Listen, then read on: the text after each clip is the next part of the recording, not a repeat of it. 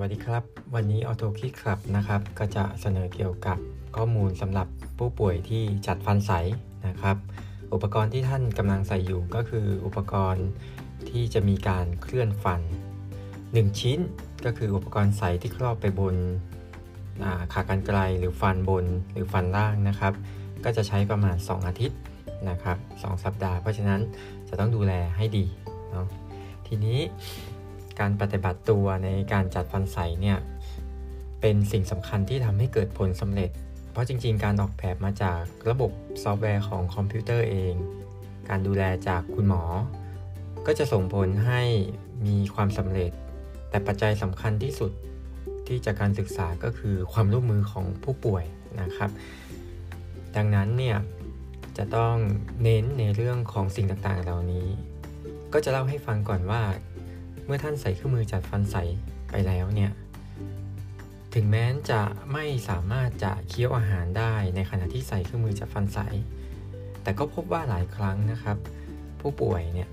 ถึงแม้จะถอดอุปกรณ์ออกมาแล้วก็ไปใช้เคี้ยวนะครับ แล้วเราคิดว่าผู้ป่วยอาจจะทำความสะอาดได้ดี คือแปรงฟันได้ง่ายขึ้น เพราะไม่มีเหล็กหรืออุปกรณ์ต่างๆ ติดอยู่บนตัวฟัน ปรากฏว่าจริง ๆ แล้วการแปรงฟันที่ไม่ดีนี่แหละครับ ก็จะทำให้เกิดหินปูนบริเวณฟันนะครับ แล้วก็หินปูนบริเวณอุปกรณ์ที่เรามีคราบน้ำลายติดอยู่ เพราะฉะนั้นหลังจากที่เราถอดอุปกรณ์แล้วก็ทำอ่าแล้วทานอาหารเรียบร้อยแล้ว ก็จะต้องแปรงฟันแล้วก็ใช้ไหมขัดฟัน อันนี้สำคัญมาก แปรงฟันและใช้ไหมขัดฟัน โดยแปรงให้สะอาด จุดใดก็ตามที่มี น้ำลายหรือว่าคราบหินปูนติดอยู่ มันจะมองไม่เห็น เพราะว่ามันถูกการบดบังจากน้ำลายใสๆนะครับ จะเห็นต่อเมื่อเป่าแห้งนะครับ ซึ่งโดยทั่วไปผู้ป่วยก็จะไม่เห็นจุดนี้ เพราะว่าถ้าเป็นคุณหมอคุณหมอก็ใช้อุปกรณ์เครื่องมือในการเป่าลมจุดต่างๆ จะทำให้ผู้ป่วยเห็นชัดกว่านะเพราะนั้นเห็นไม่เห็นไม่เป็นไรครับ ขอให้แปรงฟันให้สะอาดใช้ไหมขัดฟัน ทุกมื้อหลังอาหาร อาหารนี่หมายความว่าทั้งขนมทั้งชามุก หรืออะไรก็ตามที่เราทานเข้าไปแล้วจะทำให้เกิดคราบติดอยู่บนฟัน รวมถึงการทำความสะอาดตัวเคลียร์อะไรเนอร์หรือตัวเครื่องมือจัดฟันใสเนี่ยก็อย่างที่บอกเครื่องมือจัดฟันใสถ้าโดนน้ำลายมันก็จะไม่เห็นหินปูน แต่ถ้าเป่าแห้งเนี่ยเราจะรู้เลยว่าจะมีคราบติด สิ่งที่ทำความสะอาดได้เบื้องต้นคือการใช้แปรงสีฟันแปรงนะครับ อีกตัวหนึ่งก็คือม็ดฟูที่ ได้รับไปในวันแรกที่เข้ามาติดเครื่องมือจัดฟันใสนะครับ อันนั้นก็ใช้แช่เพื่ออลดปัญหาการติดคราบนะครับ อุปกรณ์ 1 ชิ้นเนี่ยจะใช้ได้ 10ถึง14 วัน โดยประมาณก็คุณหมอก็จะให้เวลาแจ้งไว้ประมาณ 14 วันก็คือ 2 สัปดาห์นะครับ ทั้งนี้ขึ้นกับเวลาที่เราใส่จำนวนครั้งที่จำนวนครั้งในการถอดเนี่ยจะทำให้ถ้ายิ่งถอดบ่อยก็จะทำให้เครื่องมือเนี่ย มีปัญหาคืออาจจะบิดเบี้ยวหรือหลวมหรือ ใส่ไม่ลงตามตำแหน่งที่เดิมเนี่ยก็จะทำให้การเคลื่อนฟันยากขึ้นนะครับเพราะนั้นถ้าใครกินน้อยถอดตามมื้ออาหารจะดีที่สุดนะครับ การถอดก็ต้องถอดด้วยความระมัดระวัง แล้ววันหนึ่งเนี่ยกำหนดให้ใส่อย่างน้อยเนี่ย 22 ชั่วโมงต่อวันนะครับ ทีนี้การนัดมาหาคุณหมอเนี่ยจำเป็นไหม จริงๆ ด้วยการออกแบบที่ดีเนี่ยถ้าทำตามคำแนะนำอย่างเคร่งครัดเนี่ยอาจจะไม่ได้จำเป็นจะต้องมาหาคุณหมอเลยนะครับ ก็คือมาเจอกันอีกครั้งเนี่ยประมาณ 10 สเต็ปเนี่ยคร่าวๆเนี่ยก็คือประมาณสิบชิ้น แทบจะไม่ต้องมาหาเลย แต่ทีนี้ทางคลินิกเราเนี่ยมองเห็นว่าเราอาจจะ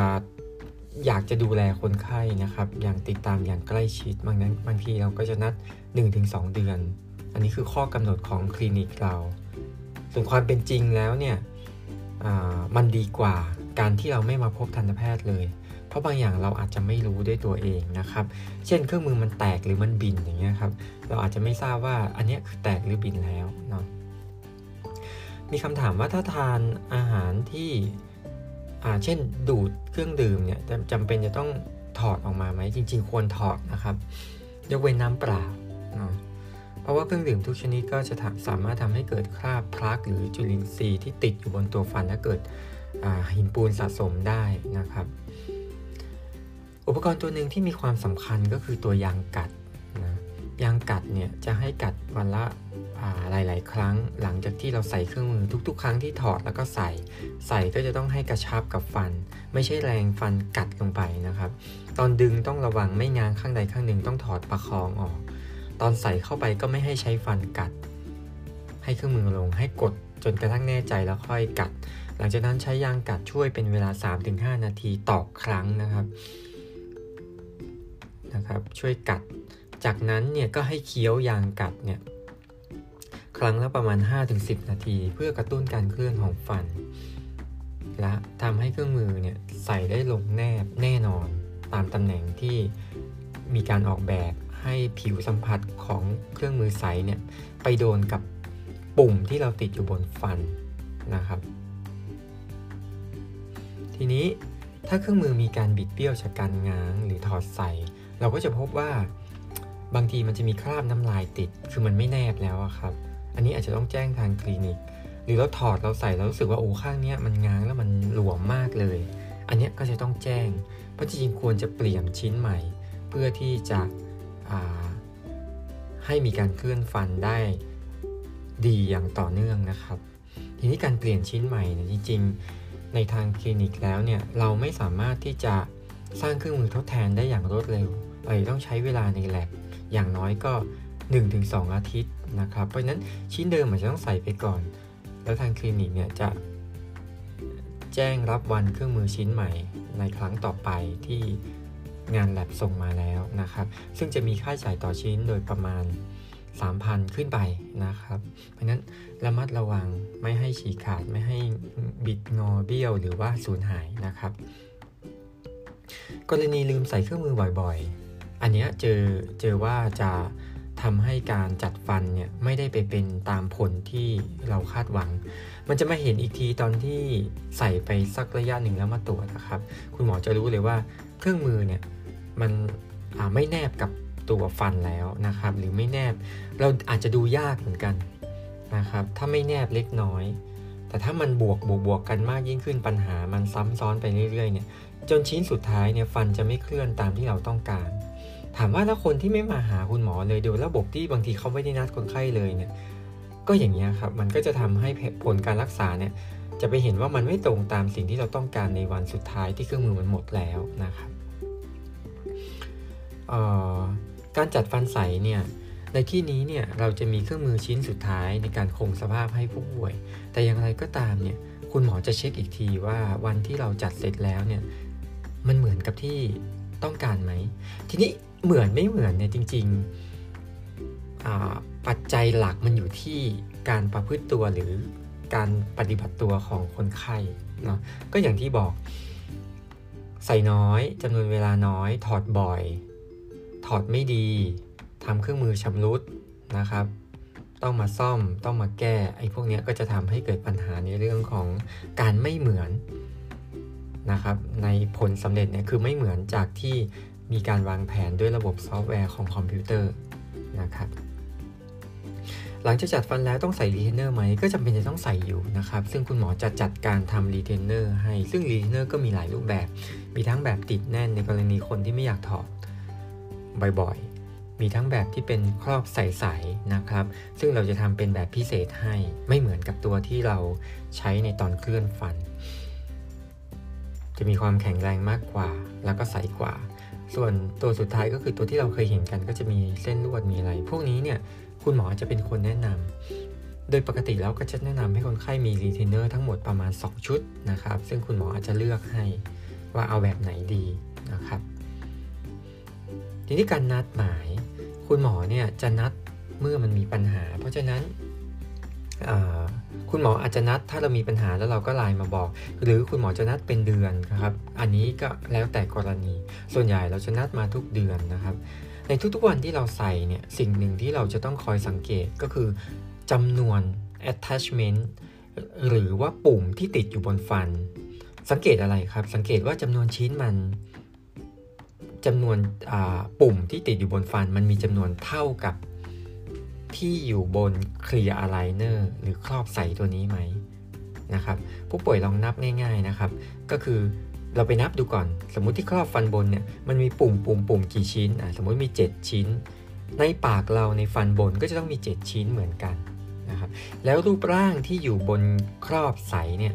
ปุ่มที่มีรูปร่างอยู่บนครอบใสมันก็ต้องเหมือนปุ่มที่ อยู่บนตัวเรานะครับ มันเป็นเหมือนตัวผู้กับตัวเมีย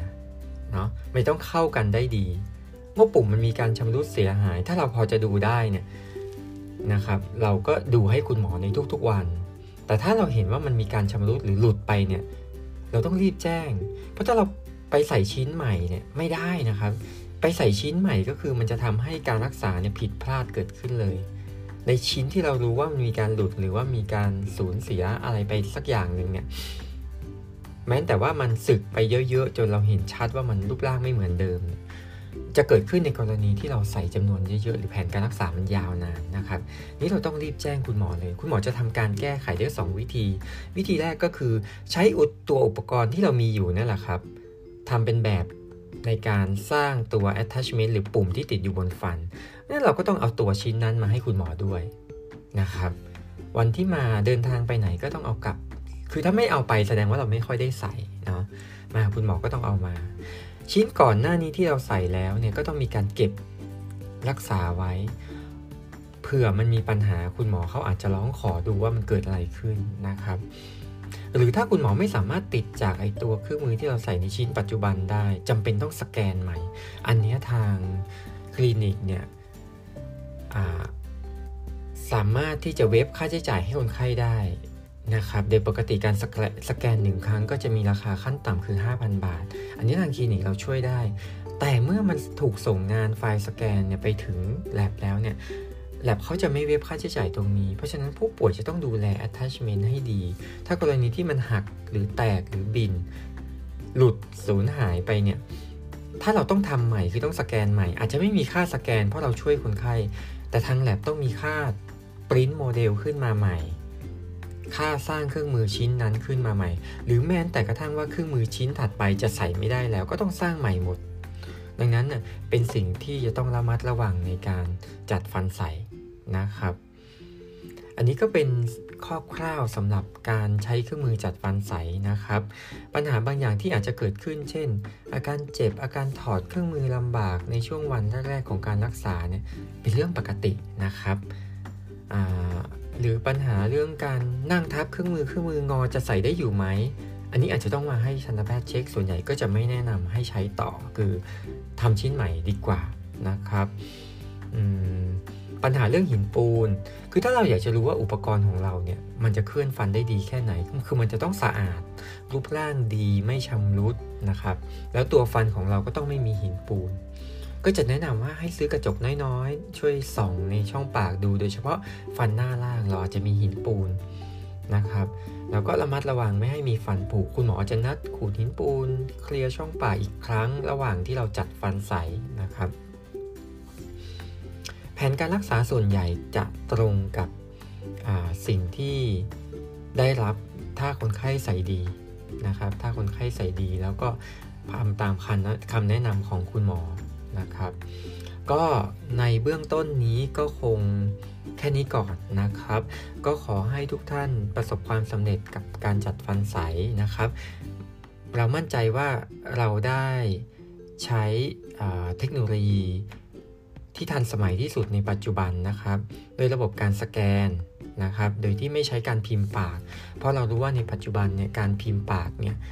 มีปัญหาในเรื่องความคลาดเคลื่อนนะครับ การสแกนฟันเนี่ยจะให้ความเที่ยงตรงหรือ accuracy ดีที่สุดนะครับ ดีที่สุดในระดับไหน คือมันมีความเพี้ยนในระดับที่แค่เป็นไมครอนคือเล็กมากนะครับนะครับ เพราะฉะนั้นเนี่ย มันสามารถที่จะเคลื่อนฟันได้โดยกลไกของซอฟต์แวร์ที่ดีที่สุดในปัจจุบันนี้ เพื่อให้คนไข้เนี่ยได้รับผลการรักษาที่ดี แต่ทั้งนี้ทั้งนั้นผมย้ำตลอดว่าผู้ป่วยจะต้องดูแล และปฏิบัติตัวตามที่คุณหมอแนะนำนะครับ การถอดใส่เครื่องมือเนี่ยลืมบอกว่ามันจะมีอุปกรณ์ที่ช่วยถอดใส่เครื่องมือนะครับ ซึ่งทางคลินิกเนี่ย จะเตรียมให้คนไข้ในชุดแรก หากมีการชำรุดเสียหาย หรือแม้แต่ยางกัดฟันอย่างเงี้ยครับ ซึ่งเราให้ใช้เนี่ยหชิ้นอาจจะประมาณ 1 สัปดาห์ ก็อาจจะต้องอซื้อหาหรือเตรียมเพิ่มจากที่คลินิกนะครับ ในเดือนถัดไปที่เรามารับเครื่องมือชิ้นใหม่ก็ควรที่จะใช้อย่างชุดใหม่นะครับ เพื่อให้การรักษาเนี่ยเป็นไปตามสิ่งที่เราต้องการกันทั้งสองฝ่ายนะครับผม โอเค ขอให้ทุกคนประสบความสำเร็จในการจัดฟันใส ขอให้มีความสุขกับฟันสวยๆนะครับ ที่จะมีผลสำเร็จที่ดีในอนาคต และถ้ามีปัญหายังไงทางคลินิกยินดีที่จะดูแล เราอยากให้ทุกคนมีรอยยิ้มที่สวยงามและมีสุขภาพที่ดี ขอบคุณจากออโตคิดครับครับผม